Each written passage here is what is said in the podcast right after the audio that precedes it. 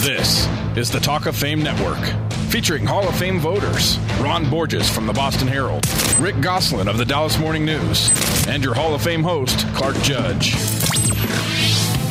And now, let the debates begin. Who is a Hall of Famer? Will they be enshrined in Canton? Do they have the numbers to get in? Let the experts who make the decision tell you who will be signing their name with HOF next to it. And now, it's the Talk of Fame Network.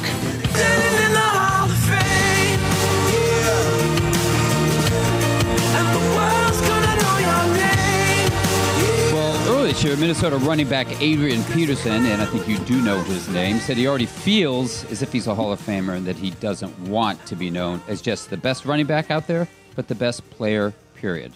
So what? Well, so we have Adrian Peterson on today's show, and trust me, that's a subject we're going to get around to. Also, in recognition of Breast Cancer Awareness Month, we're going to roll out our own Hall of Fame of women in the NFL. We're starting with former Raiders executive Amy Trask, whom you can catch these days as an analyst and panelist on the CBS Sports Network. We're also here why former running back Edgerrin James, yep, Edge, belongs in the Hall of Fame. Get the lowdown on what's going on with the Cincinnati Bengals and pay tribute to Columbus Day with the best and worst discoveries in NFL history. But first, as always, we'll take a tour around the league. And guys, let's start where we left off last week.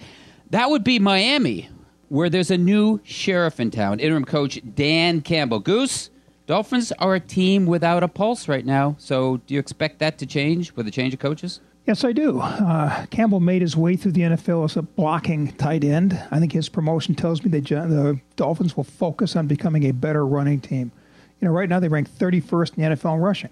When you can't run the ball, your quarterback gets killed. You know, Ryan Tannehill signed a $95 million contract, and the Dolphins need to do a better job of protecting that investment. He's taken a real beating in the first month. He needs that play action passing game to slow the pass rush down. And the only way to establish that is to run the football. Well, Ronnie, you cover that AFC East, and you know where I stand. Like a there as blanket, baby. where most people stand. Yeah, you do cover it like a blanket. Um, but in that division, of course, everyone's playing for second as long as your buddy and mine, Tom Brady's around. So, question I want to ask you is do the Dolphins have the talent to be a wild card? They said they were going to be in the playoffs before the season. So, do they have the talent to be a wild card? And where do you stand on Tannehill? Well, uh, I think uh, there's two ways to look at that. Do they have the sort of physical talent? Uh, it would certainly appear so, but you know they've got some pretty deep uh, problems there. You know, last Thursday there was a padded practice, and Ndamukong Suh, highest paid defensive player in football, showed up in sneakers, uh, which uh, you know really says a lot. Said a lot to his uh, teammates, and then he played pathetically in the game. If your best player is playing like a dog uh, and and dressing like he's in high school, uh, you probably got some pretty deep problems that the, the talent can't overcome. So I, don't- I don't know if Dan Campbell could solve those. As far as Tannehill goes, I, you know I've always I've liked him. I think he's gotten better each season until this year. But as Goose points out, it's hard to get better when you have to take medicine after every game. You know, I mean he's upside down more than you are, Clark, when it comes to uh, uh, Tom Brady. So uh, you know I don't know what uh, really what to make of him, but I, but I know he can't keep taking the beating he's taking. That's for sure. Right, it still goes back to what I just said earlier. When you can't run the football, you can't control the clock. That exposes your defense. You know, the Miami defense has been asked to play an average of almost 35 minutes a game this season because Right. of the lack of the running game. Little wonder they rank 31st in defense. You know, it's easy to point the fingers at the quarterback, but I think the Dolphins have much bigger problems than Ryan Tannehill. Yeah, Hey, no, I agree with you. And I think Suh's one of them. You know, I mean, you can't pay a guy that kind of money and have him come in and play the way he's played and act the way he apparently is acting. Well, Bad Ron, he's the- wearing sneakers because he's the team's kicker, if you know what I mean. uh, anyway, yeah, exactly. well, speaking of quarterbacks, Goose, hey, which two and two team is in better shape with a backup, Pittsburgh or your Cowboys? Let's see, the Cowboys play the Patriots and Seahawks in their next three games. The Steelers play the Chiefs and Chargers. I'd say the Men of Steel are in a little better shape. Well, speaking of a team that may need a backup more than expected, Ron, what's in the cards for Indianapolis if Andrew Luck's shoulder doesn't come around? Hey, friend of uh, friend of mine, Matt Hasselbeck, the best forty year old quarterback in in Christendom. Uh, you know, will be in there. Look, Matt's a solid guy. He played actually pretty well uh, last Sunday. He's much more than a game manager. You guys know he was a Pro Bowl player. Uh, you know, for a while he led a team to Super Bowl. He knows what he's doing out there. You know, whether he's good enough to overcome that offensive line is the question, and whether he can survive it is even the larger question. But uh, long term, if he has to play, they're in trouble. But it's not because of him. Hey, quick now. You guys buying or selling on the G-men? Buying. Got the best quarterback in the division. Ron? Agreed. I'm buying. Redskins stink. Cowboys are in ER. Okay, and, we're going to stop right there. Kelly's in Philadelphia. We're going to stop right there, Ronnie. We're not in Philadelphia. We're here going to commercial. When we return, it's Adrian Peterson and what he and we think of his Hall of Fame chances. It's the Talk of Fame Network. The Talk of Fame is brought to you by MyCleanPC.com. If your computer runs slowly, log on to MyCleanPC.com for a free diagnosis. And within minutes, you can activate software that will clean up whatever is affecting your computer. For more information, go to MyCleanPC.com. The following was recorded at a Burger King drive-thru at breakfast. Morning, welcome to Burger King. Let me get a sausage, egg, and cheese croissant. Sandwich. Sure, right now they're two for four dollars, but is that how you say that? Yeah, croissant. Sandwich. Where I'm from, we say croissant sandwich. Try that.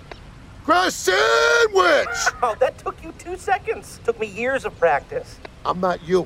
Piled high with thick cut bacon or savory sausage, fluffy eggs, and melted cheese. Get two croissant sandwich breakfast sandwiches for just $4. Only at Burger King. Limited time only. Price and participation vary. Geico applauds your inner journey seeker. Geico gives a hearty pat on the back to the part of you that just wants to get out and ride your motorcycle, to take to the open road, and let the wind and bugs fly your way. In fact, bring on the bugs. They can't stop your quest for highway enlightenment. Geico insures not only your car, but also that fine looking bike of yours, with a custom tailored policy and the best rates for you. So next time you suit up for adventure, make sure to take Geico along for the ride. Geico Motorcycle. See how much you could save. This is Lori Greiner. You've seen me on Shark Tank hearing pitches from small businesses. Now, there is a new way for small businesses to get a loan in minutes. It's called Kabbage. That's cabbage with a K. Just fill out the application online. You'll get an instant decision and could have access to a line of credit of up to $100,000. No waiting, no hassle. Kabbage is A plus rated by the Better Business Bureau and is a Forbes Top 100 company. Go to Kabbage.com, that's cabbage with a K, K A B B A G E, or call 888 Kabbage. Hi, Tom Bodett. Apparently, it's not enough to go on a weekend jog. Nowadays, so called fun runs have barbed wire, mud bogs, and flaming hoops. Can poison blow darts be far behind? But Motel 6 is a safe stop in the long or short run. Always a clean, comfortable room for the lowest price of any national chain. Book online at motel6.com. I'm Tom Bodett, and we'll leave the light on for you. Ow, was that a blow? Uh... Now, back to the Talk of Fame Network with Ron Borges. Cannot play with him. Rick Gosselin. Cannot win with him. And Clark Judge. Cannot coach with him. Can't do it. I want winners. Our first guest is a winner. He's also one of the most dynamic running backs in NFL history. Minnesota's Adrian Peterson became the NFL's Rookie of the Year in 2007 with a 1,300 yard season. Won his first rushing title the second year with 1,700 yards, and then authored the second greatest rushing season of all time with a 2,000 yard explosion in 2012. And while he missed most of last season, he's back on top again in 2015, leading the NFL with 372 yards through the opening month. Adrian Peterson, thanks for joining us. No problem. Thanks for having me, guys. I really appreciate it. Adrian, you started this season uh, with a 31 game, 31 yard game against San Francisco, and then slapped 100 yards on both Detroit and San Diego, and rang up Denver for 81 more last week. What was the toughest part of the adjustments for you returning after having been away from the field and physical contact for a year? Um, I would definitely have to say just the, the contact. You know, I knew that was something that I would have to adjust to. Um, first week and uh, going up against San Fran, I was pretty excited about that because I just knowing how physical their defense is, and so that was the main thing, just kind of getting back out there. Because no matter what you do, there's nothing like playing football. You know, breaking away from guys, cutting, um, you know, away from guys, and, and running through guys. Um, so I knew that would be the toughest challenge. They say, of course, uh, the wall for running backs. Historically, is, is 30 years old, around 30 years old. Uh, they've been more than uh, 230 different thousand yard rushes in NFL history, but only 30 of them managed to do it a uh, thousand or more at 30 or older. O.J. Simpson, Eric Dickerson, Jerome Bettis, uh, Daniel Thompson all rushed for a thousand yards at the age of 29 and then never again. Why do you think uh, that is, and, and, what makes you different from, from those guys who, who couldn't quite keep it going after they turned 30? You know, I would really have to go back through their season, and I might do that too. Go back to when they was 29, I mean when they were 30, and see how their their game changed. Um, to be able to come up with the answer of, of why um, why not past 30.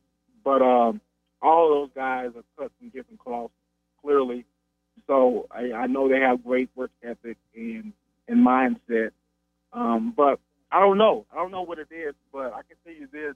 You know, I'm 30, and my plan is to definitely go for 2,000 more than once before um, before I, I hang up the cleat. You know, so I know in order to do that, um, you know, it comes down to, you know, work ethic, you know, mentally having your mind um, right and, and having faith in yourself and what you can do, you know, but you just can't have faith in yourself. You actually have to put in the work, put in the time, um, and do the things necessary to to be able to, to play at a high level.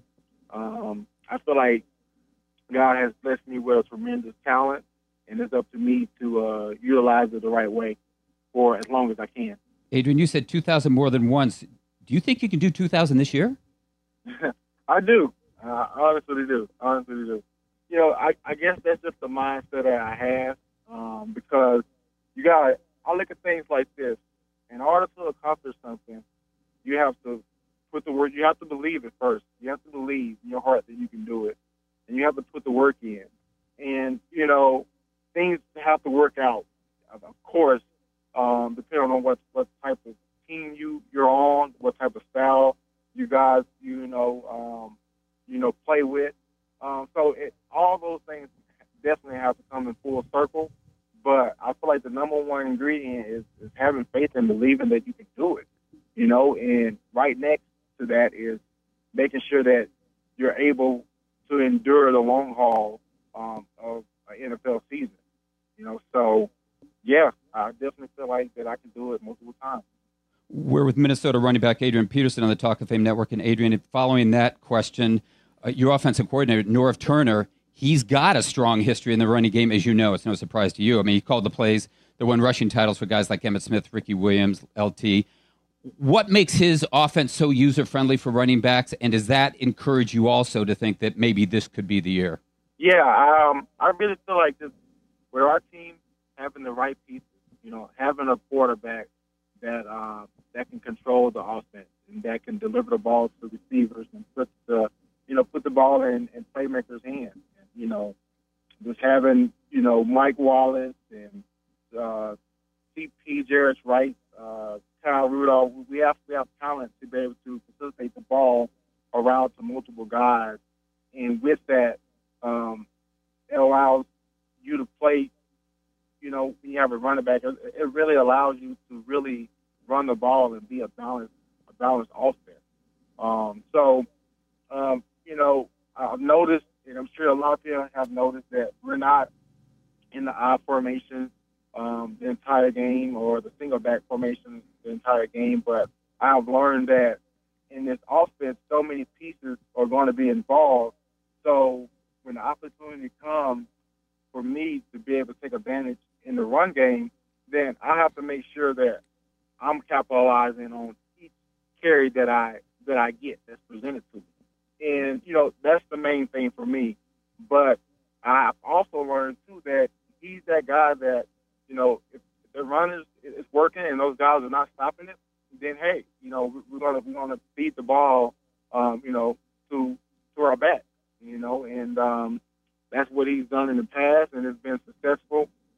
And um, I'm just happy that I'm able to to experience this with Coach Turner and uh, and you know hopefully win a championship. Adrian, in your rookie year, there were 142 individual 100-yard rushing games in the NFL. Last season, there were only 103.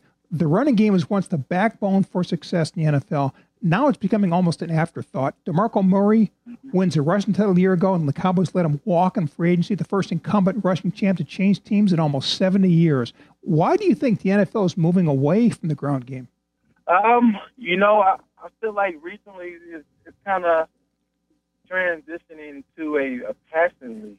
You know, you you see all the big dollars going for like cornerbacks and, and receivers and, and, and quarterbacks, And uh, you know, I don't know. I, I don't know. If, you know, I guess you know people just love excitement, love the big plays and passing the ball and, and things like that. Um, and it, it's really been kind of tough sledding for, for running backs. You know, you have three or four, you know, maybe a good year, you know, five decent like caliber running backs um, that's around the league. Um, so I feel like um, teams are moving more towards passing the ball and uh, and kind of getting away from the run uh, because you know it's, it's, that's just kind of how you know things are going right now. I, I, I honestly feel like here in the next year or two, you know, defense these defensive coaches are smart, you know, so it's going to come down to okay, we're we're going to be able to stop the pass game, you know, with the defense that we're presenting.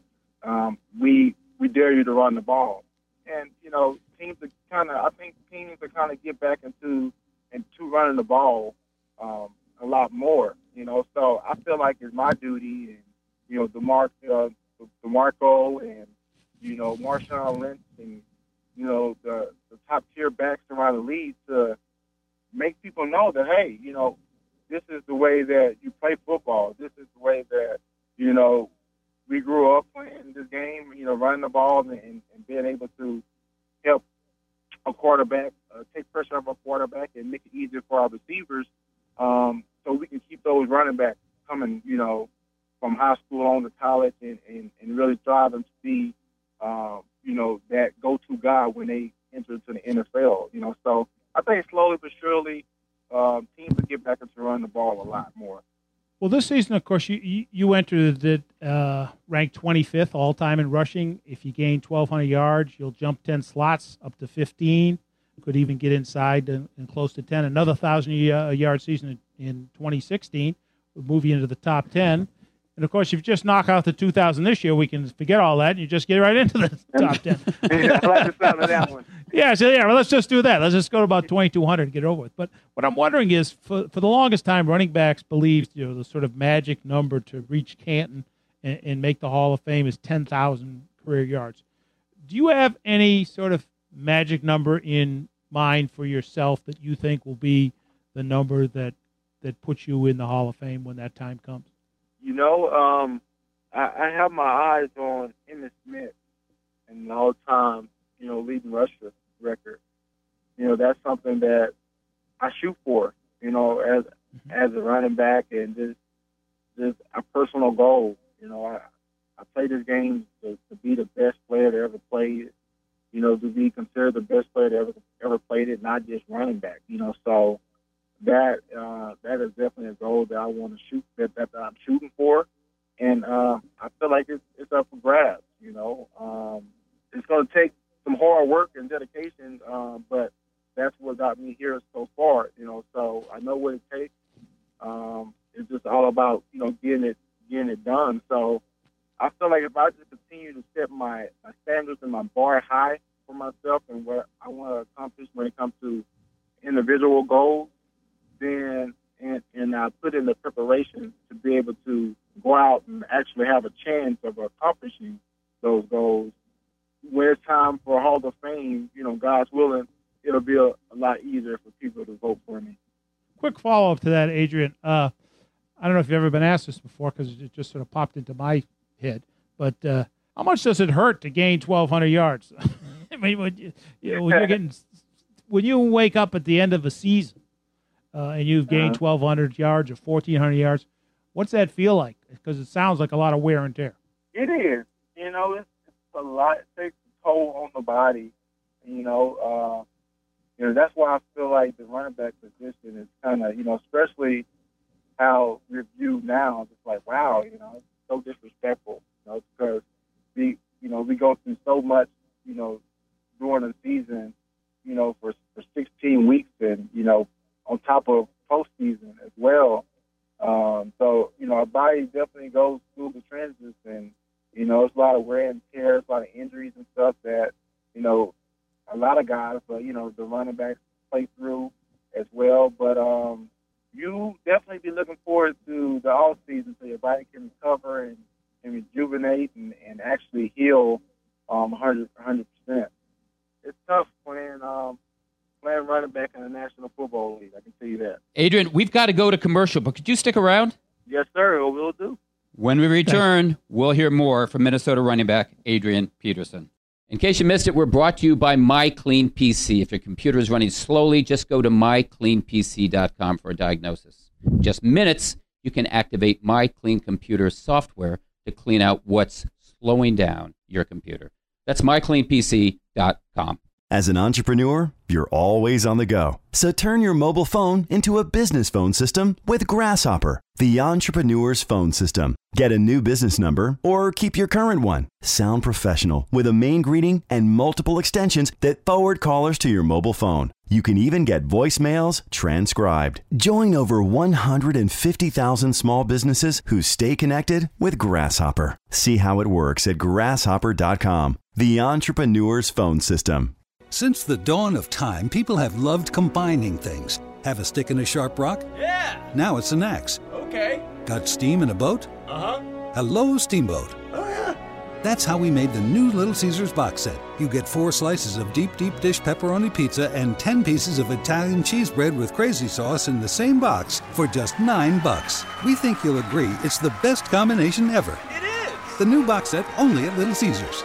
Pizza, pizza. At participating locations for limited time plus tax. It's Lisa G here. Hey, I think you're all beautiful. I love you guys, and I'll bet a lot of you out there have acne. I feel your pain. It's embarrassing, and you're thinking, how on earth can I get rid of it, right? One word Proactiv. I'm telling you, prescription grade Proactiv heals your acne and even prevents future breakouts. How great is that? There's a reason why so many celebrities use Proactiv. Their faces are their money. It's time to get it because Proactiv has set up a special dedicated 800 number for my listeners. So get ready to punch that number into your phone. Pull over if you have to. Here's the deal 1995 gets you Proactiv, plus a rotating deep cleansing brush. It's valued at $45 and it's yours free. So is the shipping. For only $19.95, you, my friends, are guaranteed to get clear and stay clear, or you'll get your money back. Here's the number 1 800 644 5944. Call for a lifetime of beautiful skin. Tell them Lisa G sent you. Call 1 800 644 5944. Now, back to the Talk of Fame Network with Ron Borges, Rick Gosselin, and Clark Judge. The Talk of Fame Network is brought to you by Grasshopper. As an entrepreneur, you're always on the go. So turn your mobile phone into a business phone system with Grasshopper, the entrepreneur's phone system. Get a local or toll free number or bring your own. See how it works? Just go to grasshopper.com. And we're back. We're with Minnesota running back Adrian Peterson on the Talk of Fame Network. And Adrian, you mentioned going after Emmitt Smith. He's a long ways away. How much longer do you plan on sticking around this game? I really, um, I honestly, I feel like I, can play the way my body feels. I feel like I can play to at least 37. You know, will I play that long? I, I don't know. You know, I feel like it comes down to my love for the game. You know, uh, my love for the game now is still strong. Uh, will it be that way four or five years now? I don't know, and I, I will hope so. But um, I would have to just wait and, and, and see. You know, um, but I eye that record because I believe in myself and I believe that I can play this game, you know, 35, 36, 37, uh, whenever I really decide to, to stop playing, you know, barring any career ending injury. Uh, I really feel like I can play this game a long, uh, long period of time. So with that, I feel like the Emmitt Smith record is, is, is right there in, in my sight. Adrian, another question for you. Speaking of running backs, whom do you consider the top three ever to play the game, and is there one you emulated? Good question. Well, um, I have to um, respect my elders, and you know, I, I got to say Jim Brown. Yes, sir. Um, yeah, I got to put Jim Brown right there, just just because you know he he's the guy. You know, he, he's the guy that everyone chases. So I'll go Jim Brown, and then you think about dynamic players. You know, I look at stats and numbers, and I say, okay, well, this guy might not have been the most physical back, or you know, this guy was maybe faster or stronger, but who produced the most? You know, so when I look at things like that, I have to have Barry Sanders up there without a doubt, like without a question. Uh, Barry Sanders, I would say Barry Sanders and Walter Payton. To me personally, even though they were different styles, you know, Walter was more. I'm more of a Walter Payton type style runner than Barry Sanders, but I have to put those guys on the same level because even though Barry was, you know, he was more of a, you know, elusive guy and make you miss type guy, and um, he wasn't that powerful guy, or he had speed, but wasn't just like blazing speed. He produced, he got it done, you know, and he got it done in a way that I, I haven't seen it done before. I mean, since. Um, so I would say Jim Brown, uh, Walter Payton, Barry Sanders, and then uh, I, I'm putting those guys at two, and then the third back. it's hard, man. I have to go with OJ. I gotta go with OJ. I gotta go with the Deuce. yeah, It's a good pick. OJ. Adrian, the, the one back you didn't mention was Eric Dickerson, who set the single season rushing record in 18, 1984. Now, that's the holy grail for runners, a record that stood up for 30 years. You missed breaking that record by a mere nine, yards in 2012. Can that record be broken, and will that record be broken? It will be broken. it will. It will. It will. It will.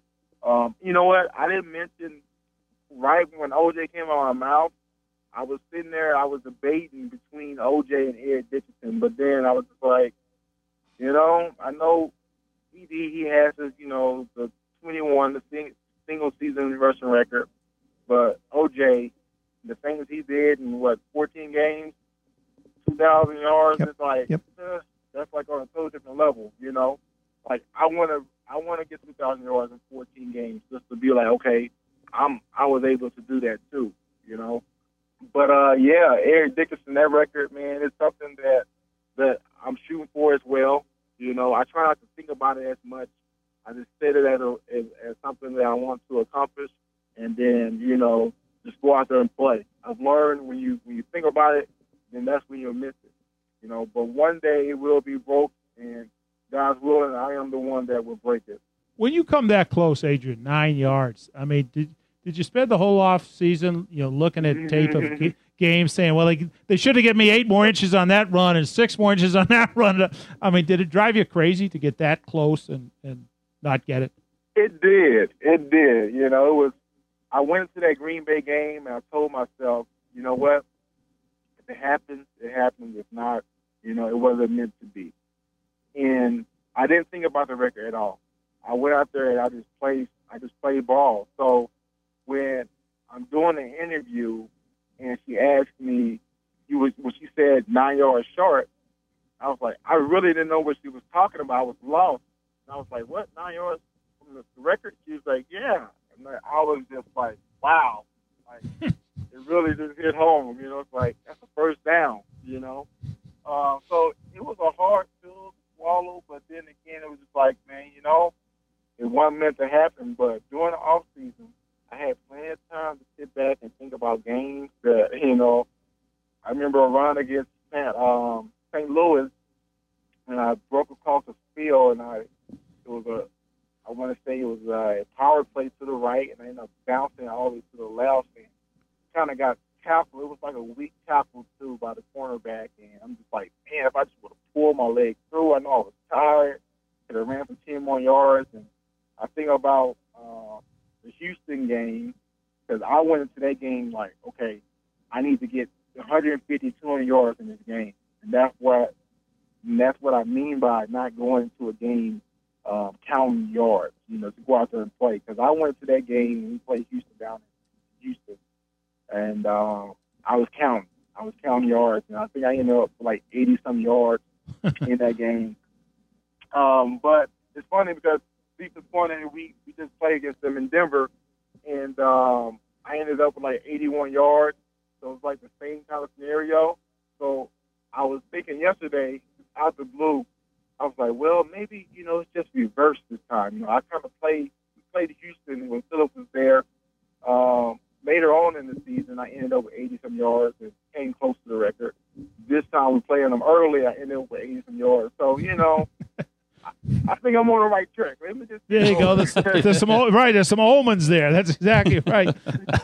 uh, you know, Adrian, when you came out of Oklahoma, you know there was such you were such a physical runner, and there were some concerns how long you'd last in the NFL, which was a big reason uh, you slid from being perhaps the first overall selection, uh, you know, in the draft to seventh behind Jamarcus Russell and Gaines Adams, wherever he is, and uh, Levi Brown. does uh, does that draft day slide still motivate you the way it does some guys when they're in that situation? Um, a little bit, a little bit, but not really. And I'll say that because of this. You know, now that I've been around, you know, the business, and I know that that that's exactly what it is. You know, and I've been able to see um, a lot of talent come through the draft and wonder why this guy didn't go the first round and this guy ended up going the first round. You know, because I, I feel like I have a good eye for talent, and there's guys that get picked, and I'm just like, wow, you know, I would have selected this guy before that guy. Um, but I know there's a lot that goes into it, you know, as well. And when I came out, um, I had re-broke my collarbone in the Fiesta Bowl, so I knew that was a concern for a lot of people. Um, but then again, I always look back and said, you know, I never was that guy trying to sell myself. I just said, you know, I'm here. Let me enjoy it. These coaches and you know this staff, they do a good job of recruiting. Hopefully, they'll be able to see the talent that that I had. You know, so I really never was salty. A little bit I was. I'm not gonna lie. Be honest with you. A little bit I, I was salty about not going to uh, to Cleveland. Uh, I thought Arizona. I thought that was going to be a landing spot for me um, as well. And then after that, I was like, okay, I'm sure the Vikings. If not, then I'll drop to. Uh, I wouldn't mind dropping to ten and ending up in Houston. I think yeah, they had the ten pick. They picked Amobi Okoye that year. Yeah. Um, but yeah, you know that's it's, it's a little chip that I that I had on my shoulder when I first came in. Now it's, it's more so like they get to sit back and say, "Wow, you know, we passed up on him." You know, so they're the one hurting now, not me. Hey, Adrian, I, I want to thank you for the time. We've kept you a long time, but thank you so much for spending time with us. And best of luck with your pursuit of Eric Hey. Dickerson, Emmitt Smith, the playoffs, and a Lombardi trophy. hey, I really appreciate Rick Clark. Um, you know, Ron, I really appreciate you guys taking the time. I, I, I enjoyed it, man. And you know, God's willing, I'm able to accomplish all those goals. Thanks. Do us a favor. Thanks, get Adrian. that 2000 this year so we don't have, we can double it up and get you out of the league. You can take a rest early if you get 2000 a couple more times. Yes, sir. That was Minnesota running back Adrian Peterson. When we return, we'll talk about another running back who may be on his way to Canton. Only this one's eligible now. You're listening to the Talk of Fame Network. Another reminder that the Talk of Fame Network is brought to you by Geico Insurance, where 15 minutes can save you 15% or more on car insurance. For more details, go to geico.com. In case you missed it, we're brought to you by MyCleanPC. If your computer is running slowly, just go to mycleanpc.com for a diagnosis. In just minutes, you can activate MyClean Computer software to clean out what's slowing down your computer. That's mycleanpc.com. Hi, this is Lori Greiner. You've seen me on Shark Tank. I've developed, launched, and marketed over 400 products. Applying for a traditional loan is frustrating. There's paperwork, references, tax forms. You wait weeks for an answer, and you may not get the funds. There's a new way to get funding without the hassle. It's called Kabbage. That's Kabbage with a K. Here's how it works go to kabbage.com, fill out the online application. It takes minutes to complete, and you'll get a decision with none of the waiting. You could have immediate access to a line of credit of up to $100,000. No fees of any kind to set up your line, and you don't pay a cent until you take a loan. It's helpful for a business to have security and flexibility.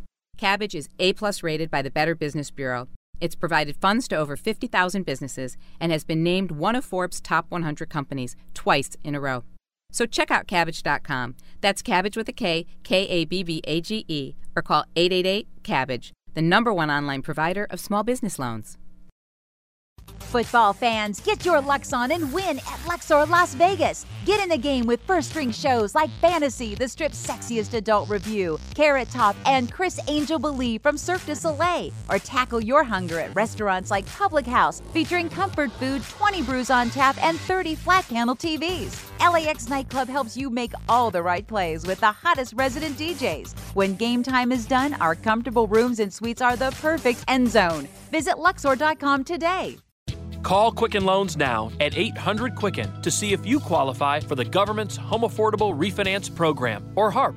And for five years in a row now, JD Power has ranked Quicken Loans highest in the nation in customer satisfaction. And for the second year in a row, they've also ranked us highest in mortgage servicing. Call 800 Quicken or visit QuickenLoans.com. Visit jdpower.com for award information. Call for cost information and conditions. Equal Housing lender licensed in all 50 states. NMLSConsumerAccess.org number 3030.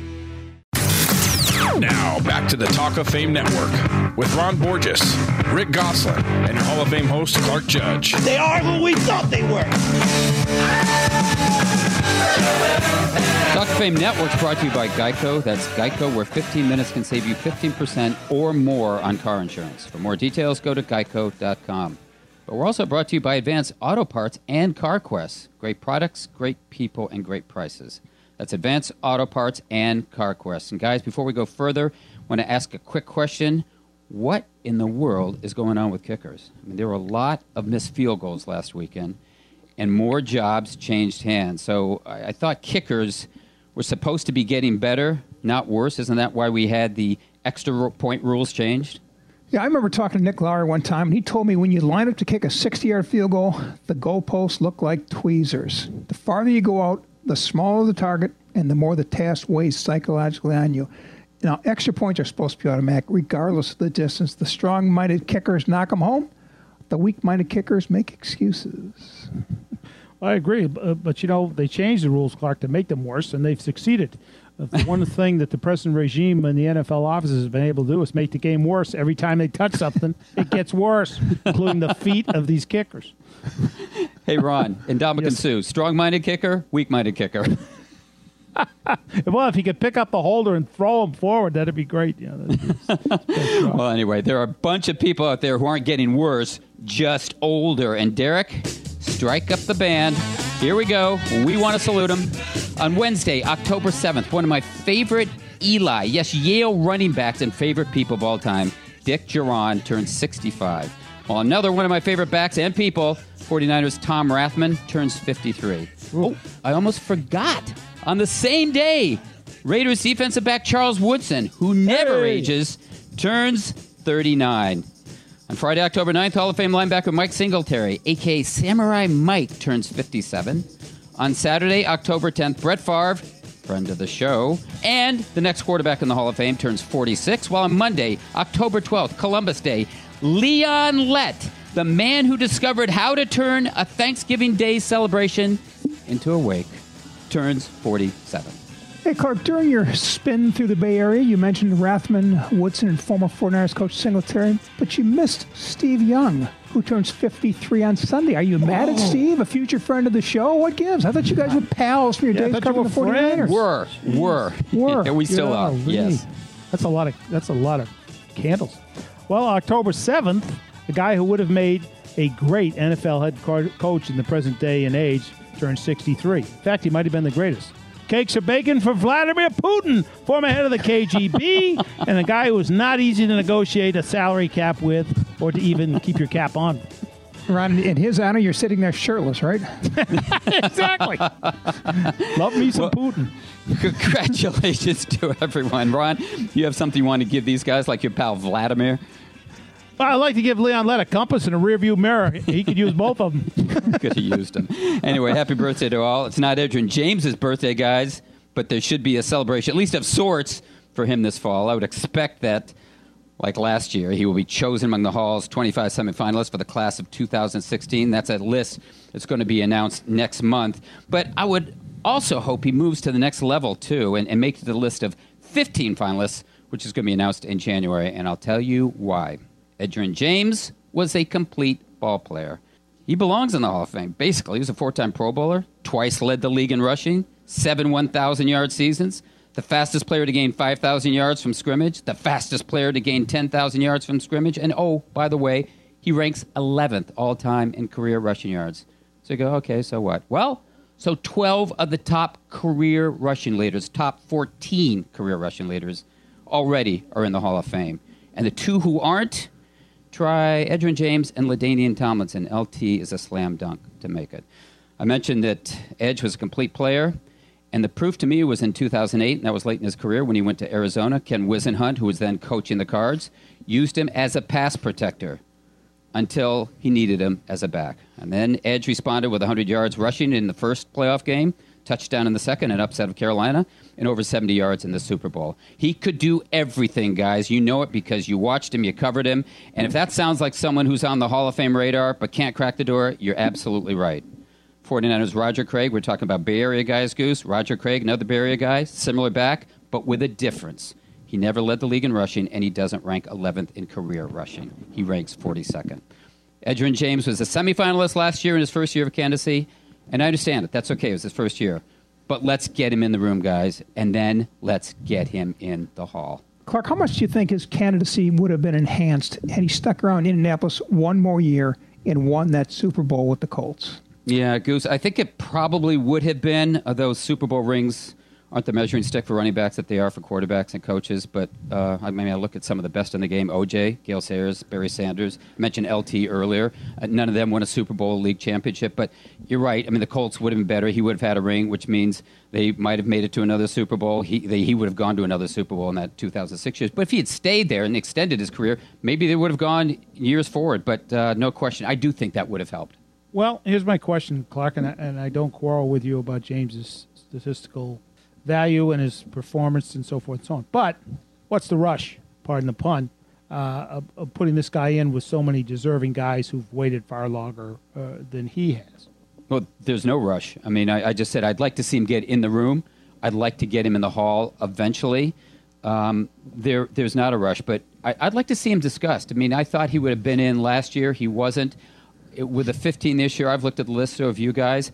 I think he's a guy who should be a finalist. I'd like to hear what people have to say about him. Eventually, Ron, I do think he should go in eventually, but it doesn't have to be this year. It doesn't have to be next. I just think eventually, with the numbers he's got, and again, passing the eye test, we all saw him. I mean, he could catch the ball coming out of the backfield. Whisenhunt used him as a pass protector. He was a dynamic rusher. Uh, could score from anywhere on the field. I think eventually he should be in. Do you think he needs to go in before Tomlinson? No. No, because um, he'll be up I mean, before Tomlinson. He's up before Tomlinson. He will be up before Tomlinson, but um, LT is going to be up there pretty quickly. And, and LT, I would put in there first. More yards, more touchdowns. I do think a more dynamic player, um, one of the best backs in the games, and, and, again a guy who could score anywhere from the field like Edge. I mean, he was an all-decade choice. As you guys know, he's also a two-time rushing leader, but he's someone who ranks fifth on the all-time list, and he also was an NFL MVP. So, uh, not to mention the 31 touchdowns, a, a, league record. So yeah, I'd put LT in ahead of him if that's the choice. There we go. Well, that's a signal that we're nearing the end of our first hour. So Ron, I heard you talking there. You're calling the plays today. You're calling them. Let's get on with the two-minute drill, guys, and hope we don't have to kick a field goal to end it. Okay, boys, here we go. You're on the clock. Cleveland Browns story on Joe Haden's Sunday absence. Probable or probably lying? Ron, when I look at an injury report for any team, I see and smell deceit. Ask the expert, Ron. Bill Belichick. ben Roethlisberger's sideline accoutrements, cell phone, wristband, or listening to Talk of Fame radio. No one has ever been investigated or fined for listening to the Talk of Fame network. We're the safe choice for players, coaches, and fans. You're right, Goose. Tune in next week to find out. Alex Smith is on pace to approach David Carr's all time sacking record, and that's sacked on your back. Can the Chiefs quarterback beat Carr's record for taking a beating of 76 sacks in 2002?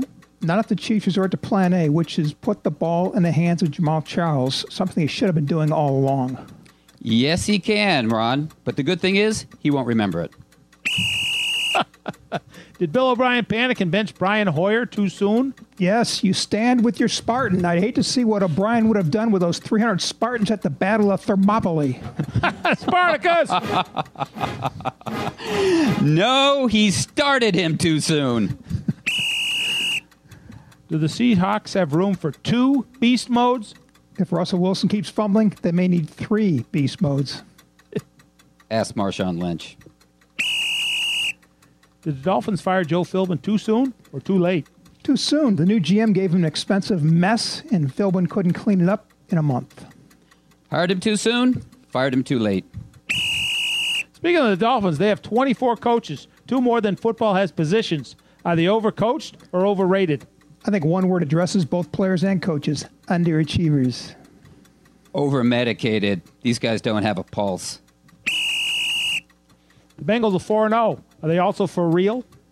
I'm buying the Bengals. This is the most complete team of the Marvin Lewis era. I'll tell you in January, Ronnie. Way to take a stand, Clark. Who's the biggest train wreck? Colts, Eagles, or the great train wreck of 1918? Eagles. Neither the Colts nor the Nashville, Chattanooga, and St. Louis Railway had to deal with the Philadelphia media on a daily basis. Donald Trump, wherever he goes, he's off the rails. Rex Ryan says he doesn't care about penalties. He wants a team that fights. Should he sign Ronda Rousey or an anger management coach? Refs have already walked off more than four football fields and penalties against the Bills. Sometimes you just need to walk away from a fight. Not sure on this one, Ronnie. All I know is if he wants to hit someone hard, don't hire Mayweather. Colt reserve tight end Dwayne Allen has three catches, but says Andrew Luck needs to have uh, uh, get the ball to all uh, into all our playmakers' hands. What's that got to do with him? Allen scored eight TDs last season. Let the man talk. You just answered your own question, Ron. We're going to break for halftime, but don't go away. When we return, we'll salute the important discoveries and discoverers in the NFL, as well as the women in football. This is the Talk of Fame Network. Hi, Tom Bodett. These days, the internet is full of quizzes to find out what kind of fruit you are, or what movie character you're most like, or what state you belong in. Well, take it from this tangerine space cop who apparently belongs in Alaska. You won't find any quizzes at Motel6.com. Just lots of clean, comfortable rooms for the lowest price of any national chain. Now, let's see. Am I more like a mild Swiss or a smoked Gouda? Well, I'm Tom Bodett for Motel 6, and we'll leave the light on for you. If your computer is running slow, go to mycleanpc.com and get a free computer diagnosis. In minutes, you can activate MyCleanPC software to clean out the junk that may be slowing down your computer. Increase your computer speed today with mycleanpc.com. That's mycleanpc.com. Hi, I'm Bruce Fabrizio, inventor of Simple Green, the iconic cleaning formula known around the globe. Try a Simple Green product today, and if you're not 100% satisfied, I'll refund your money. Visit us at simplegreen.com. Simple Green. Now, back to the Talk of Fame Network with Ron Borges, Rick Gosselin, and your Hall of Fame host, Clark Judge. Welcome back to hour number two of the Talk of Fame Network. I'm Clark, along with Rick, Ron, and our producer, Derek Burns. And in this hour, as part of Breast Cancer Awareness Month, we're going to salute the women of the NFL by talking with former Oakland Raiders executive Amy Trask, who you can now catch on that other pregame show on CBS Sports Network. We're also going to speak to Hall of Fame selector Jeff parentheses Butch Hobson for his take on the undefeated Cincinnati Bengals. But first, guys, it's Columbus Day on Monday, October 12th, and that got me to thinking why not celebrate it by honoring the important discoveries in the NFL? Maybe discoveries that people may not know about and that don't involve the Nina, Pinta, or Santa Maria. They can be good, they can be bad, you just have to be significant. So I'll open it up here, guys. I'm going to open with one that's both good and bad the Gatorade shower. You know the drill. Team wins a big game. Players pick up the Gatorade tub and then they pour its contents over the head of the coach. You've seen it before. It's pretty cool. The first few times you saw it. Then it got replayed a couple million times, and yep, the thrill was gone. Anyway, legend has the inventor was Mr. Jim Burt, defensive tackle of the New York Giants, who dumped Gatorade on coach and friend of the show, Bill Parcells on October 20th, 1985, after the G Men beat Washington. I say legend because Hall of Famer Dan Hampton claims he's responsible, doing it a year earlier when he doused Mike Ditka after the Bears clinched the 1984 NFC Central. I don't know who would claim responsibility for that. I, all I know is I wish it would end. Hey, interesting note, guys. The only losing coach to be showered?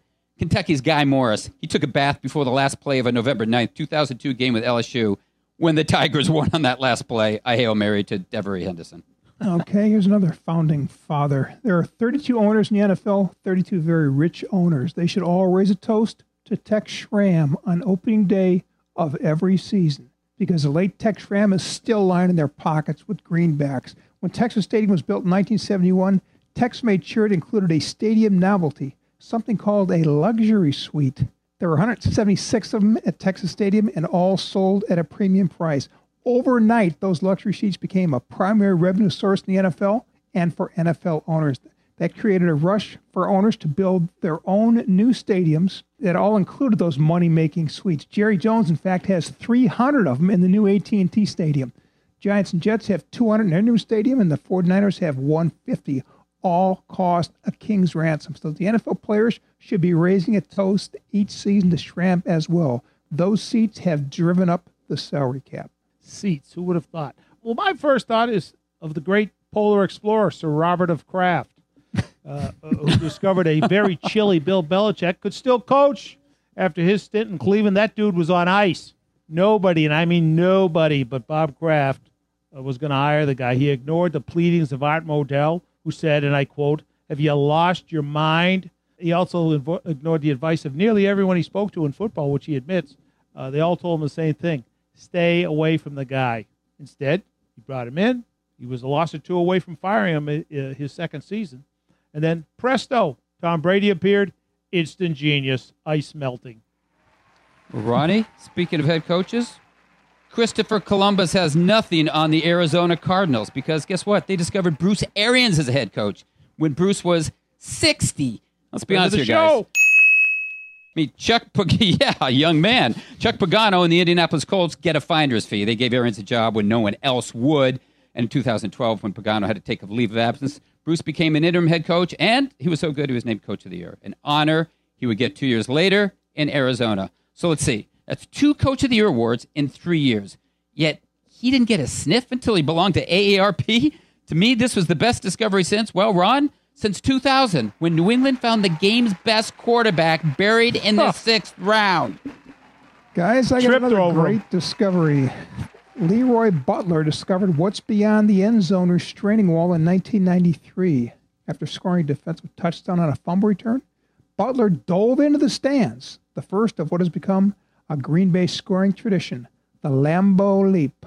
Christopher Columbus found land, Butler found adoring fans and an adoring tradition. Well, of all the discoveries in the long history of our great game, and as you guys know, I'm an historian, none was greater than that uh, discovered by Eddie Cochems, who discovered the forward pass, which he used as a head coach at St. Louis University in 1906. That's 06 for you, Derek. That season, he went 11 and 0 and outscored his, his bedazzled opponents 407 to 11.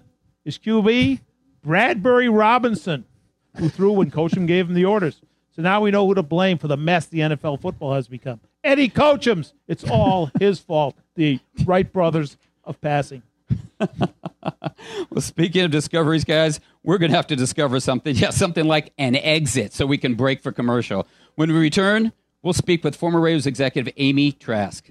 This is the Talk of Fame Network. The cheese is melty and the crust is crunchy. This combo's hot and ready for you. Just trust me. Get four slices of deep, deep dish plus one soda for just five bucks. Little Caesars Hot and Ready Lunch Combo. Four slices of deep, deep dish pepperoni pizza and a 20 ounce soda. Just five bucks. Little Caesars. Pizza, pizza. At participating locations plus tax.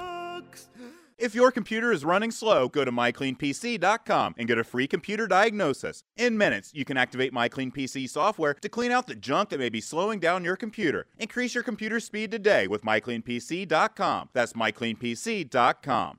Call Quicken Loans now at 800 Quicken to see if you qualify for the government's Home Affordable Refinance Program, or HARP. And for five years in a row now, JD Power has ranked Quicken Loans highest in the nation in customer satisfaction. And for the second year in a row, they've also ranked us highest in mortgage servicing. Call 800 Quicken or visit QuickenLoans.com. Visit jdpower.com for award information. Call for cost information and conditions. Equal Housing lender. License in all 50 states. and NMLSConsumerAccess.org. Number 3030. Hi, I'm Bruce Fabrizio, inventor of Simple Green, the concentrated cleaner that's perfect for making your auto, RV, cycling, boating, and other sporting equipment look like new again. Visit us at simplegreen.com. Simple Green. When you're running your own business, you're bound to be busy. Too busy. Too busy worrying about your budget. Too busy scheduling appointments. Too busy to build a website for your business. And because you're too busy, it has to be easy. And that's where Wix.com comes in. With Wix.com, it's easy for you to create your stunning website. Go to Wix.com and create your website today. It's easy and free. That's Wix.com. Now, back to the Talk of Fame Network. Our next guest is an NFL pioneer. When the league was basically a men's club, Amy Trask went from an intern in the Raiders legal department in the early 1980s to the team's chief executive in 1997, a job she held until resigning two years ago. Today, of course, she's an analyst for that other pregame show, which airs Sundays at 9 a.m. Eastern on CBS Sports Network, a panelist for We Need to Talk, the first all female nationally televised sports program. That's also on CBS Sports Network, and you can find it on Tuesdays at 8 p.m. And an author working on a book called You Negotiate Like a Girl on her experiences as an NFL executive. Whew. Amy Trask, you're a busy woman. Thanks for joining us. Well, men, thank you for uh, inviting me. It really, you know, this is stated often, so I can't underscore how sincerely I mean this. It is an absolute privilege to join the three of you. As we were joking around just a moment ago, I feel that collectively we've known one another a million years, and it is both a privilege and a pleasure to join you. Thank you. Thank you. You may be conservative with that estimate, Amy. um, well, shh, let's not get it out. let's not get it out. Hey, listen, speaking of years, uh, you were a poli sci major at Cal, right? I was. So, how did that prepare you for life in the NFL, or better yet, the Raiders? I don't know that the political science major prepared me. Um, whether it did or it didn't contribute, what prepared me is what I believe prepares all of us education. Education, critical analysis, critical thinking. Education prepared me, not necessarily the major, but I do love my major.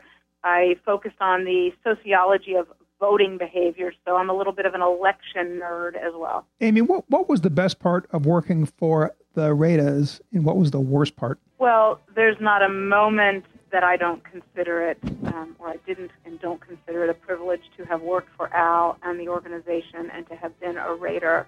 You know, were there moments that were exasperating, infuriating, frustrating? Um, absolutely. Did Al and I argue and fight with one another and scream at one another and disagree with one another? Absolutely. But I would not have traded a minute of that for anything. Um, you know, if you were to ask me to pick the best, best, best parts, game day. Game day, the actual game. Oh, game day and training camp. You know, just football, going up to training camp, watching a team practice and ready itself for the season, and then game day when you look at the team on the field and, and you kick that ball off, and here we go. But you know, I mean, I knew Al as a reporter, and I was fortunate also to know him, know him as a guy who he would periodically call up, ask for my opinion, and then tell me why I was wrong for about 20 minutes. uh, so, uh, but you were on the inside with him, and, and I'm just wondering, you know, what was it like to work with him day by day? Uh, you know, be in these daily meetings. He could be an intimidating guy because uh, he was such an intelligent guy. And how much do you think the Raiders miss him? Well, I'll answer that in a few respects, but let me tell you one other thing I forgot on the previous answer the fans. When I talk about game day and I talk about my favorite parts of my job, it was game day and it was the game itself, of course, and it was the fans and interacting with them on game day. But to answer the present question, I was never intimidated by Al. I do understand that Al intimidated many people. I do understand that there's an aura of intimidation that people associate with Al. I never experienced that. And from my perspective and based on my experience, I can tell you that the number one misconception about Al is that he wouldn't tolerate or abide any disagreement. Let me tell you something then. If disagreeing with him and arguing with him were unacceptable to him, I would have been fired less than one, min- one month into my job. I've been there only two or three weeks when I was in a meeting and, and he came in and I shared with him quite forcefully that I believed he was wrong. and we yelled and we screamed and he cussed and having only been there two or three weeks, I wasn't yet cussing, but or no, I cussed a lot. Just just not at the owner. I wasn't yet cussing at the owner. That came later. But the fact is that after this disagreement, at one point he looked at me and he said, "Okay, you know, I got it. I got it." And that was that. And you know, that may have set up the paradigm for an almost 30 year relationship of working with one another. I did disagree with Al when I believe it was appropriate, and frankly, that was quite often. but what I learned was you don't simply disagree. You explain why you disagree. You back up your disagreement in the best manner you can, and you have a, a reasoned, if not loud, cuss filled argument, and then you make a decision and you move on. We're with former Raiders executive Amy Trask, whom you can now catch on the CBS Sports Network. And Amy, we're not going to argue with you, but we will question you here. And the question I've got for you is what was the most challenging experience for you with the Raiders? Wow, there were tremendous, tremendous challenges, um, business challenges, football challenges, of course. And I'll tell you, one of the things I found the most challenging was understanding that it did not matter how well I did my job, it did not matter what decisions I made. When that ball was kicked off, I had absolutely no control over the outcome of the game. So kickoff occurred. I couldn't run in and block. I couldn't tackle. I couldn't act as a you know a, a safety up top and come over and help a corner who might be struggling against a receiver. You know, I couldn't be that single high safety. I couldn't move over and slide down and help the left tackle block. No matter what I did in my job, ultimately, when that ball was kicked off, I had zero control over what occurred on the field, and that was very challenging to accept. Amy, as a female in a male dominated business, especially in the 80s and 90s, did you find your gender worked for you or against you, either within the organization or throughout the NFL? You know, people don't, I shouldn't say they don't believe me when I say this because I don't know what people ultimately choose to believe or not, but they look at me quizzically when I say this, but it's the honest to goodness truth. I never spent one moment thinking about my gender. I did my job. It always struck me as counterintuitive for me to think about my gender while wanting others to disregard my gender. So I never walked into a league owners meeting or a meeting in the league offices or a meeting with bankers or business partners thinking I'm a woman or thinking about my gender because it just strikes me as very silly for a woman to do that if the last thing she wants is for anyone with whom she's interacting to think about her gender. But you're absolutely right to point out that the world was a lot different in the 80s and 90s. When Al took me with him to the first two per club owners meeting, well, the first owners meeting I attended with him was a two per club meeting. And there was a very, very noticeable silence when the meeting convened and people realized I was taking that seat right next to Al Davis. That room grew very, very quiet. I certainly wasn't concerned about it. Number one, I was walking in the room behind Al Davis, and I figured he was going to be a pretty good fullback for me. and number two, why should I worry about it? I mean, what what what value is there to me in wasting one moment of my time worrying about whether others are bothered by my gender? They want to worry about it. Let them worry about it. Amy, as you sat there in the room, did you have the, the voting trend all figured out? well, you know what? Here's something funny. You were there all those years when Al abstained and abstained and abstained, and he did so, and then ultimately I did so for the Raiders for legal reasons. And sometimes they weren't always legal reasons. Sometimes Al just thought that the matters being voted upon were so ridiculous it didn't deserve a yes or a no. But I, I ultimately put an end to that practice. After I after resolving all of our litigations, settling all of our disputes with the league, I put an end to the practice of abstaining. And on every matter, I voted yes or no. And frequently we would vote no. And some of the owners would get a bit annoyed. And I said to them, Oh, bet you wish we'd go back to abstaining now, don't you? I once said to Al one time, "Could you just vote for one thing before I retire, please? Something, whatever it might be." You know, and he just sort of laughed at me. you know, Clark mentioned that you were a pioneer, uh, Amy. When I think of pioneers, I think of Lewis and Clark. You don't look like either Lewis or Clark, fortunately. Uh, but do you consider yourself a, a pioneer, quote unquote? No, I don't. Uh, I, I reserve that word for people who have accomplished vast, vast societal change, who've fomented societal differences. Rosa Parks was was a pioneer. She said, "I'm not moving to the back of the bus." That's a strong woman. That's a pioneer.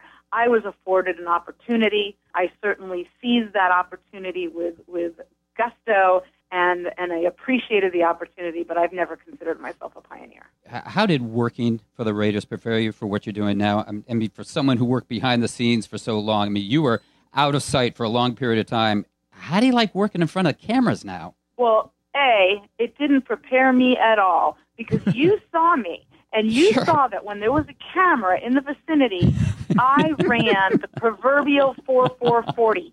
Okay, there was a camera there. I could run faster than Willie Gault or James Jett in the opposite direction. That's why I was asking. Uh, so, uh, you know, uh, after I resigned my position, I, I woke up the next morning and I, I did not have an idea, a concept, a hint, a suggestion what I was going to next do. What would be my next adventure? And um, there you go. I, I sort of thought, wow, what's the next adventure? CBS contacted me. We had a number of discussions, the first of which I said, not being on TV, this conversation's over. And here I am a couple of years later, and it's it's interesting, but I'm absolutely unequivocally unprepared for it. Like all of us. Yeah. Amy, where are the Raiders in three years?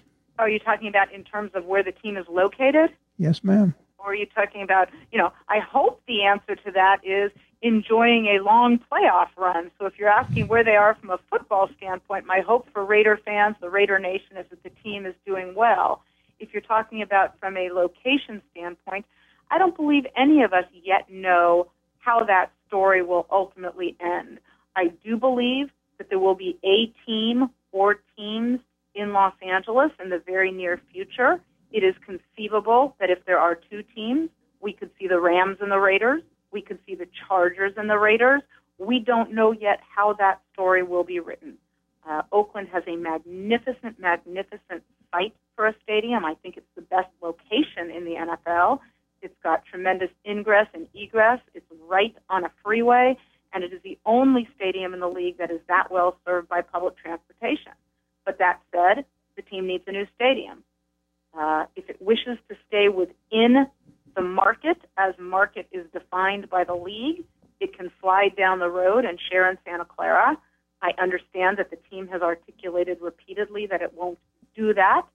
The league can certainly say, okay, um, we're not going to make you share the stadium. And I don't believe the league will make the team share a stadium.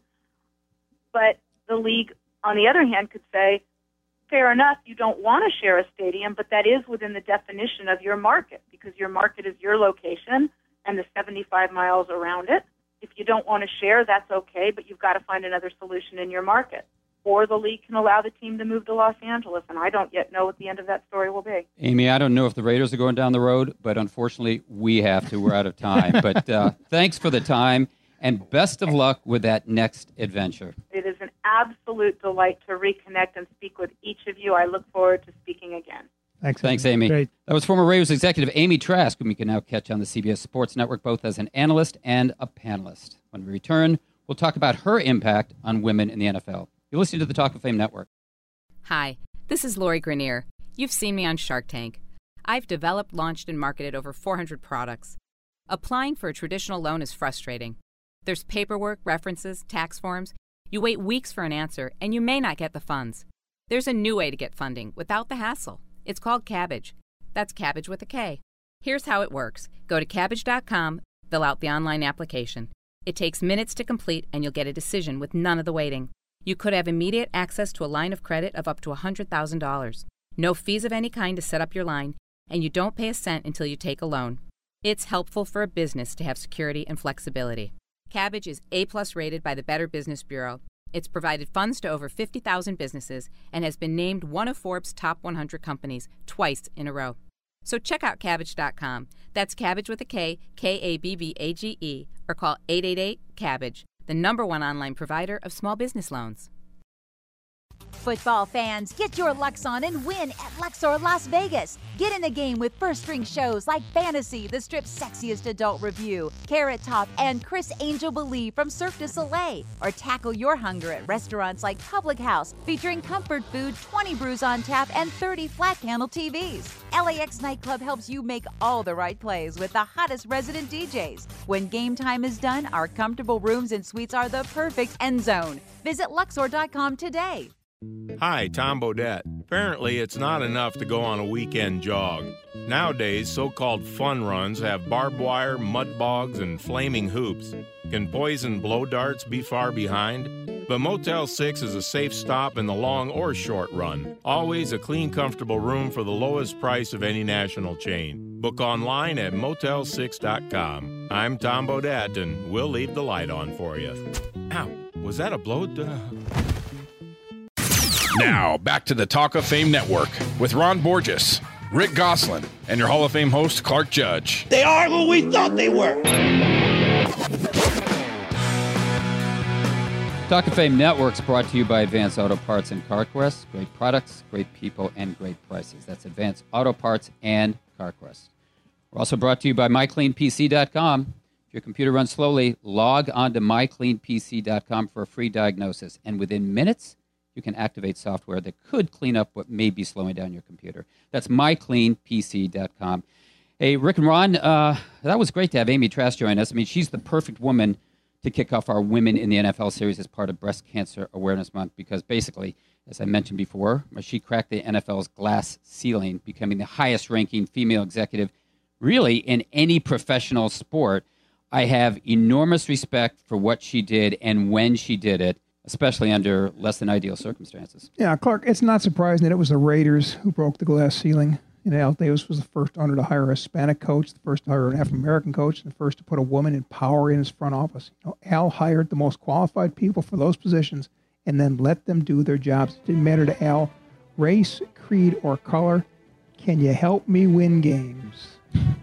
Well, with that music, Ron's priapic. Uh, Ron, I will ask you this. Damn, I got Uh, a patch over one eye right now. yeah, since he mentioned the Raiders and you're our resident Raiders honk, um, Goose brought up a good point. What does this say about a franchise, the Raiders, that it was willing to put a woman in a position of power when nobody in the NFL would, and that was willing to make Art Shell the league's first African American African American head coach when nobody else in the NFL would? Well, yeah, I mean, as Goose points out, I mean that's who Al was in many ways, but he wasn't. He didn't do any of this. You know, you know, of course, also had uh, uh, made Tom Flores the first starting uh, Hispanic ever to start as a quarterback in the NFL, and then made him the first uh, Hispanic head coach. Then he went on to come become the first Hispanic head coach to win a Super Bowl. He won two. Uh, but Al never did any of this stuff uh, because he was looking to be some sort of civil rights advocate. As you guys know, Shell's a close friend of mine, and uh, when he gave him the job, he called him in. this is a classic Al story. He says, "Now you know what this means, right? This is historic. You understand that? This is historic. You understand that?" And Art's going, "No, yeah, it's historic." He goes, "But understand this too. You didn't get this job because you're black. You got it because you're silver and black." and, and and that's a true story. And that was what Al Davis was all about. Can you help my team? If you can help my team, I don't care what happens someplace else, what they said about you someplace else. You know, we'll find out here about that. And the same thing with things that other guys uh, wouldn't even think about doing. You know, look, we all know Amy, a very very smart uh, woman, uh, and that's what he saw. Smart person. You know, uh, smart person, a lawyer, uh, and he certainly needed as many lawyers around him as he could get, and and that's how he operated. Can you help uh, improve his team? And if he could, the rest of it he couldn't care less about. Well, Goosey, you know what I like most about Amy Trask is, um, unlike others in this business, and I think of, for instance, a Katie Brown Blackburn, that would be Dartmouth College, class of 86, Wahoo Wah, and Charlotte Jones Anderson, Stanford, class of 88. Was that Yahoo's Yah? that could be Wahoo Wah, too. They used to be the Indians. Stanford used to be the Indians, too. Um, but she wasn't born into the business. And listen, that's not to denigrate Katie or, or Charlotte Jones Anderson. I mean, that's not to say they're not qualified. They are. In fact, Charlotte Jones Anderson has an undergraduate degree in human biology, for God's sake. So they're well educated women. But Amy Trask did not grow up in a family that was all about football. Yeah, she grew up to be a lawyer. And NFL Right. teams always have and always will need lawyers. She went to Especially the the right team. Raiders. yeah, she went to the right team because with Dale Davis owner, the Raiders were assured of keeping their legal team busy, and the NFL even busier fighting that legal team off. You know, she could have been an attorney in any industry she chose. She could have just as easily gone to work for Ford, Google, or Geico, but she chose football. Folks who take their education seriously get to make choices like that. Well, Goose, uh, we're going to continue this series throughout the month. And since I mentioned Charlotte Jones Anderson, who took her education seriously, let me ask you I mean, you're close to the situation. How much influence does she wield within the Cowboys and within the NFL? Because it seems to me that she's someone who could play important roles in both areas as time goes on. Yeah, the business of the NFL is more than just football. The Cowboys are the most valuable sporting franchise in the world, and it's not just because they win football games. The Cowboy brand is everywhere, and Charlotte has a strong voice in all business aspect of the Cowboys. She is front and center in the strategic planning and placement of the Cowboys brand. You know, she's a respected voice in the building and a trusted voice in the NFL, with whom she sits as chairperson of their NFL Foundation. She's also on the NFL Conduct Committee. I would not be surprised if she is named president of the Cowboys when her dad steps down, with her two brothers focusing on the football end of the business. Well, Ron, we have women in front offices. Charlotte Jones Anderson's one of them. Uh, Katie Brown Blackburn's another. We have women coaches, as we saw this summer with the Arizona Cardinals, and we have a female official. Women seem to be coming, becoming more a part of the NFL than ever. So, obvious question: Could you foresee the day that we have a woman commissioner, a female commissioner, and if so, how soon? Well, uh, sure. I mean, obviously, it's a long shot because you got 30, you know, at least as it stands now, you got 32 men who'd be making the vote. But if someone like Condoleezza Rice, you know, put her stilettos in the ring, you know, I mean, I think she'd have a pretty good shot. Uh, she has a great love of football and knowledge of football. She's well documented. She's herself said uh, she would love to be the commissioner of pro football. But from the owner's standpoint, they would look at someone like her. She's got tremendous governmental connections, understands how politics works, understands the economics of things. So I, I, I frankly wouldn't be surprised to see if, if she was in the running uh, the next time the job opens up, which which might actually happen sooner than some people in New York presently think. Ron, I don't think it'll be anytime soon, though. I think the first league to hire a female commissioner, my guess would be the NBA. They seem to be the most progressive thinking of all the leagues. When the NBA opens the door for a female commissioner, the other leagues will follow suit at their own pace. Well, we'll Oh, see. That- Goose, uh, w- where do you think the next area for women to break through in the NFL is? Well, we saw Sarah Thomas this season in officiating. We saw Jen Welter in coaching. You know, Sarah stayed on the field. Jan did not. That's the next step, a full time coach in the NFL. And I would not be surprised if it's 2016. Ronnie, how about it? Well, I think scouting is an area. You know, why couldn't they do it? You know, most of today's young scouts aren't ex NFL players or coaches. You know, they're just, you know, many of them are stat geeks trained by uh, personnel men to study film and gather information. They, any, you know, any trained woman could do that as just as well as most of the men doing it now, and probably b- as well as all of them. Well, no, that's not a call for Ronnie Spector, though it could be considering our women in the NFL series. No, it's it's a call for Ron Borges and Borges or Bogus. yeah, where he offers a little free advice this week for Bills coach and friend of the show, Rex Ryan. Ronnie, I love me some Rex Ryan, but uh, you know, this weekend he said he'll take a team with some fight any day, and I say, how about a team with a brain someday? You know, Rex is one of the best defenses in the NFL, and he's a defensive genius, and everybody knows it. Uh, but you'd never know it after you saw his team give up 40 to the Patriots and 24 to the to a Giants team that was struggling. Uh, but when you give teams like that 275 free yards through penalties, it makes winning football games daunting. Since you're not only fighting the other team, you're fighting yourself. Bogus. If you give an above average quarterback like Eli Manning an extra 135 yards in accepted penalties and an average drive start at his 29 yard line, he's going to score some points. If you also erase 14 points off your scoreboard due to penalties, you're probably going to erase yourself, which is, frankly, Bogus. Worse, if you give a great quarterback like Tom Brady 140 free yards and his average drive starts at his own 37 yard line, he's going to blow your doors off, which is exactly what he did. Yet, even with all that largesse, Buffalo was in position to tie the Patriots game with 75 seconds to play and had the Giants on the ropes in the fourth quarter until their urge to fight superseded their urge to think, and they put that rope around their own necks. Now, Rex rushed to defend his team each time, making his team's 58 penalties, 46 of them accepted, by the way, sound like some sort of badge of honor when he said, I know the one thing for a fact we have heart. So he said after the Giants game, the discipline thing, I get it. You have 17 penalties. That's a sign of lack of discipline. That's not a big deal. That's not the real deal. But this is a free country. You know, write what you believe. Okay, I will. I believe 58 penalties in four games, including 14 personal fouls, are not only a lack of discipline, but more than that, it's a sign of stupidity and selfishness. Which is worse is debatable. But when you combine them, you're not going to beat Tom Brady. Heck, you're not going to beat the Brady bunch or Brady Quinn if you keep taking points off the board and adding uh, and, and aiding that other guy's efforts. By Monday, Rex was initially a bit more circumspect, but then he did what he always does, guys. After first saying this had to be cleaned up and he's trying to fix it, he had to add a whole speech about how the Seattle Seahawks, a couple years in a row, had led the team in in uh, the league in penalties, and look where they ended up: Super Bowl champions, NFC championship, blah blah blah blah blah. Well, you know what, Rex? That's a wayward uh, message for a wayward team. They didn't need to hear it because they ain't the Seahawks, and that message was bogus.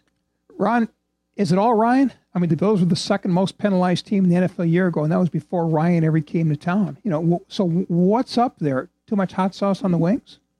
yeah, that's right. Too much time is tough. No, it's not all Rex, but you can bring it to a halt, and you can bring it to a halt in a hurry if you start jumping people and sitting them down. You know, Jerry Hughes is the master of the personal foul. You know, how about uh, you know Rex? You just turned and how about you become the master sacking the quarterback?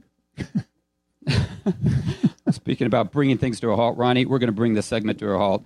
Around the corner, we got Geoff Hobson of Bengals.com. He's a Hall of Fame voter, and he's going to tell us why we should believe in the Bengals. We should? This is the Talk of Fame Network.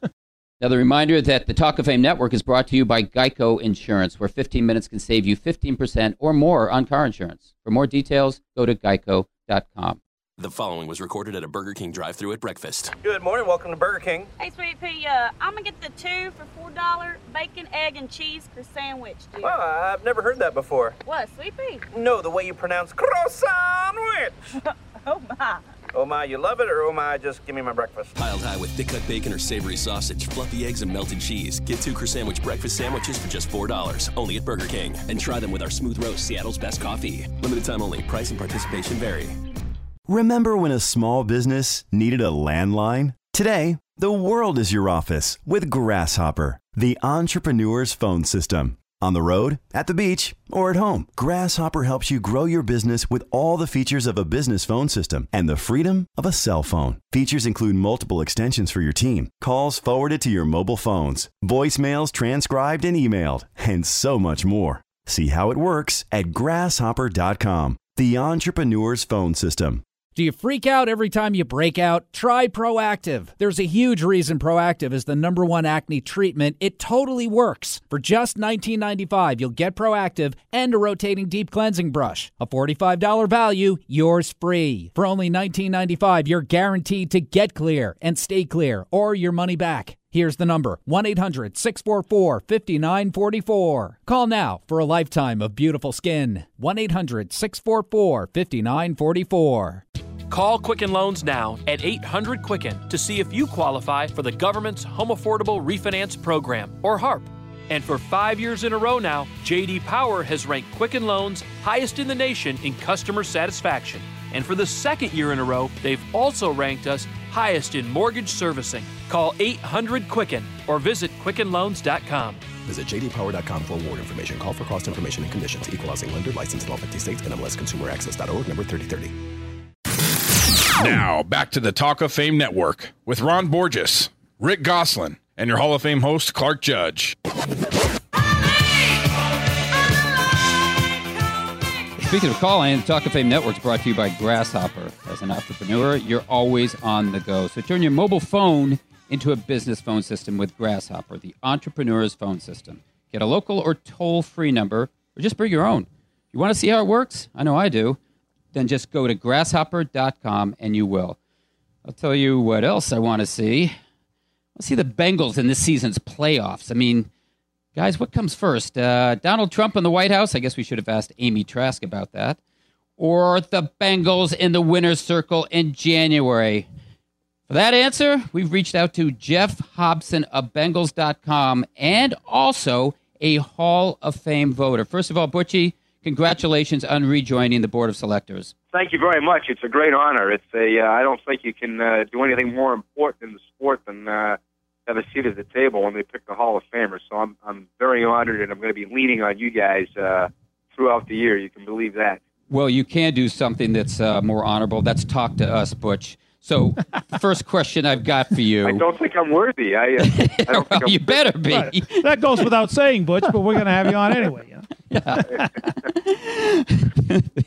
first question I've got for you are, are, are basically are these Bengals good enough to win a game in January, and and how big of a hurdle is that for Andy Dalton and Marvin Lewis? Well, I tell you what, it's everything. It means everything because it's how they're defined. You know, unfortunately, they could win 12 games this year, and it's not going to be in a damn thing. But you know, but uh, but I'll tell you, they look pretty good. They look better than they did last year at this time, and it's because of uh, uh, the host of people on offense, some of the additions or some of the re-additions back on defense. I mean, uh, all those guys who were hurt last year, Jones and Eifert, they matter. And uh, Giovani Bernard's healthy. I mean, he's got all his weapons. Uh, uh, Hue Jackson's done a hell of a job over there, uh, getting Andy Dalton more confidence. And uh, you know, on defense, that defensive line is where it was uh, in 2000. Geno Atkins is Geno Atkins, and I'll tell you what, they uh, they attacked the quarterback, you know, and we all know that the pass rush starts inside. If you have an inside pass rusher, you're special.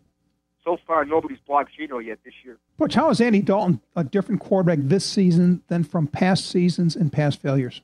I think Goosey's more uh, he's more confident. I think uh, two years in Hue Jackson's system, five years in the league, you can really tell. I think Hue's had a great impact on him as far as taking control of the guys around him. We already knew that he had great command of the offense at the line of scrimmage, pre-snap. We already knew that. Hue wanted more from him in the locker room, and uh, he's given it to him as far as being involved in the offense, being involved with the with, with the with the players, demanding more. And then I think just what you see in the field, what he's done, what he's done uh, scrambling, what he's done after the snap. I mean, uh, he's made some great uh, great scramble plays out of the pocket, and uh, has uh, uh, you know made some great throws on the run. You know, he made two.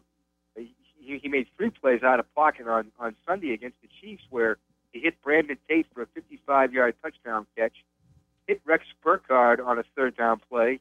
Rex Burkhead hit him out of pocket for a 27-yard play, and then he scrambled on. Uh, then he scrambled on third and four to get a big first down in the first quarter. So just his, just the way he's carrying himself and his and his and uh, what he's doing at the line of scrimmage, and not only that, what he's doing when the play breaks down. Well, Butchie, as we all know, patience has never been the hallmark of NFL owners, uh, especially in recent years. Yet Mike Brown has given Marvin Lewis uh, the the longest rope in the history of hemp. Uh, you know, 13 years as a head coach, 0 and 6 in the playoffs. you know, he, he uh, uh, he's had winning records only less than half of those uh, years.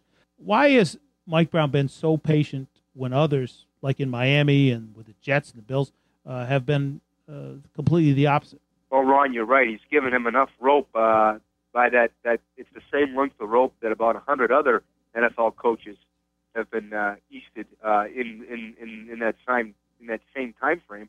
And I think a lot of it goes back to Paul Brown getting fired uh, after the 1962 season in uh, Cleveland. Uh, Mike saw how devastating that was. He felt it uh, to him and his family, and he's been very, uh, very cautious ever since his dad's been gone and he's been running the club. He's been very cautious to fire guys. I mean, Dave Shula uh, was able to survive. He was the fastest guy to 50 losses. He survived a long time in that realm. Now Marvin has never had a, you know, never really struggled as, as David did, but um, he had some tough years. But I think, again, it went back to the Paul Brown thing. I don't like to fire people, and it also went back to the fact that he really believes in continuity.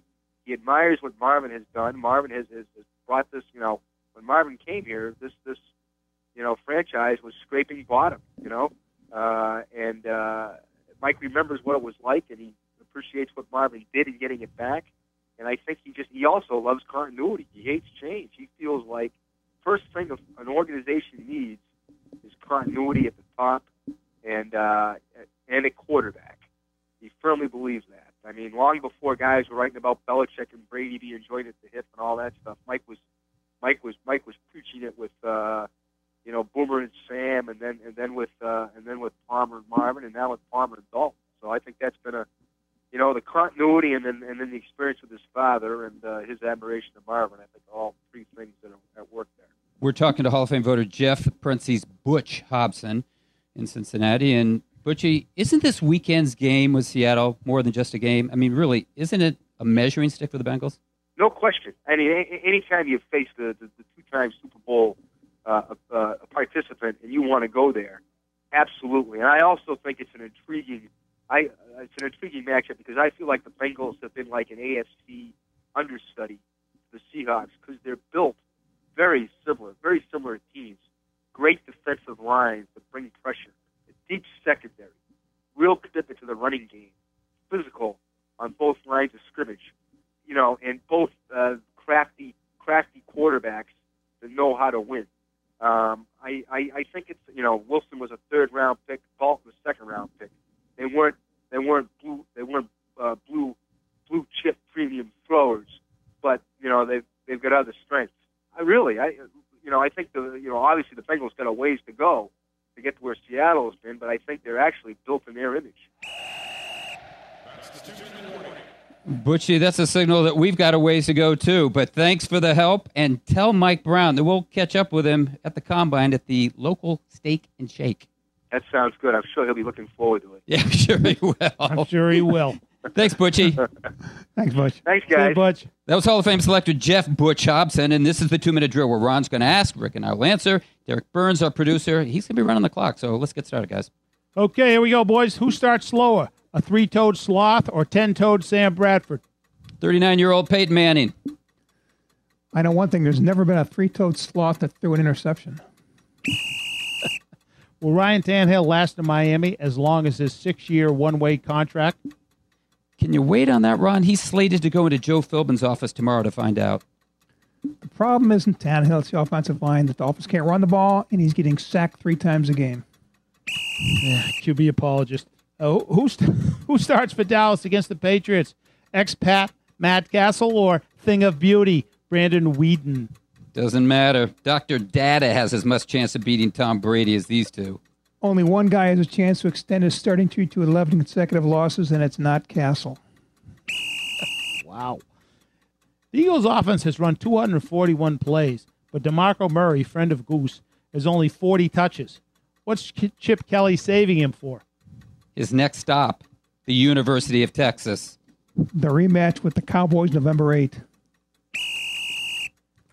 Several kickers have been whining, as kickers do, that the stress of kicking 33 yard extra points is, has them missing short field goals, too. Weak minded or weak excuse? Ask their shrinks. And you wonder why we never put kickers in the Hall of Fame? 49er quarterback Colin Kaepernick uh, was intercepted four times uh, by the Cardinals in week three. He responded last week against Green Bay by completing only three passes that traveled beyond three yards, and he got sacked six times. Lost confidence, lost nerve, or lost in space? Lost, period. You should have retired with everyone else on the 49ers. Lost his quarterback guru, Jim Harbaugh. Broncos defense, Bengals defense, or NATO's defense? Broncos. They're to Peyton Manning what Terrell Davis was to John Elway. I believe the Broncos and Bengals are spending a lot more money on defense these days than NATO. hey, that's pretty good, Gooser. Uh, Adam Vinatieri became the first kicker to score 1,000 points for two different teams. Count them two. Game on the line. Adam Vinatieri or Morten Andersen. Vinatieri, best kicker since, well run, Ndamukong Suh. Easy one. Sparta. Go with the guy Vinatieri is still chasing. Spartacus. Six teams remain undefeated. Will anyone go 16 and 0? New England. Toughest opponent on schedule, Texas Tech. Only two that I know of DraftKings and FanDuel. There we go. We'd like to thank Adrian Peterson, Amy Trask, and Jeff Prentice's Butch Hobson for joining us, Derek Burns for producing us, and you for listening to us. If you want to hear this or any podcast, just log on to our website, talkoffamenetwork.com, or go to iTunes. Otherwise, look for us at this time and on this station next week. We'll catch you then. Hi, Tom Bodett trying out this Paleolithic diet. You know, the one where you eat the stuff cavemen used to eat? Well, right now I just want to hunt and gather a pizza. For you, on the other hand, I recommend a steady diet of Motel 6, where you can get a clean, comfortable room for the lowest price of any national chain. Sure beats this cave, not to mention the loincloth, which is draftier than I anticipated. Well, I'm Tom Bodett for Motel 6, and we'll leave the light on for you. Book online at motel6.com. If your computer is running slow, go to mycleanpc.com and get a free computer diagnosis. In minutes, you can activate MyCleanPC software to clean out the junk that may be slowing down your computer. Increase your computer speed today with mycleanpc.com. That's mycleanpc.com. Hi, I'm Bruce Fabrizio, inventor of Simple Green, the concentrated cleaner that's perfect for making your auto, RV, cycling, boating, and other sporting equipment look like new again. Visit us at simplegreen.com. Simple Green.